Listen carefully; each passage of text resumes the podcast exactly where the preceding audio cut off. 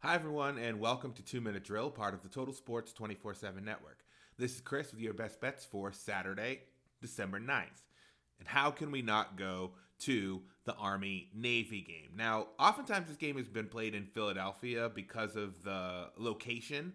It's about equidistant with uh, Army being in West Point, Navy being in Annapolis. But the next few years, the game's rotating to a couple different stadiums in the Northeast. And this year, Foxborough is the beneficiary in Massachusetts.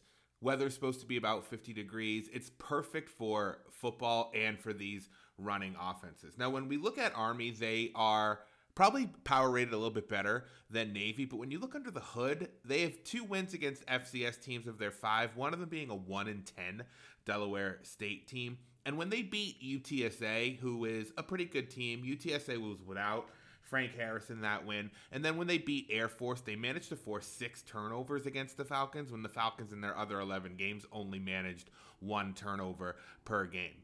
The best unit on this, uh, out of the four that we'll see most frequently on the field, is the Navy defense. They're a top 30 rushing defense, and that by far ranks the highest among the four teams. So the play that we like is going to be Navy on the money line. We see it at plus 120 at DraftKings right now. You may see it as good as plus 125 at other books, so feel free to shop around. If you want to go to the spread right now on DraftKings, it's Navy plus 3 at minus 118. We think the better value is going to be that money line play on plus 120, and that's the play we're recommending for today. Follow us on X Total Sports underscore 247 for more sports content through a busy sports weekend. This has been Two Minute Drill, part of the Total Sports 24 7 network. Thanks for listening, and we'll be back tomorrow.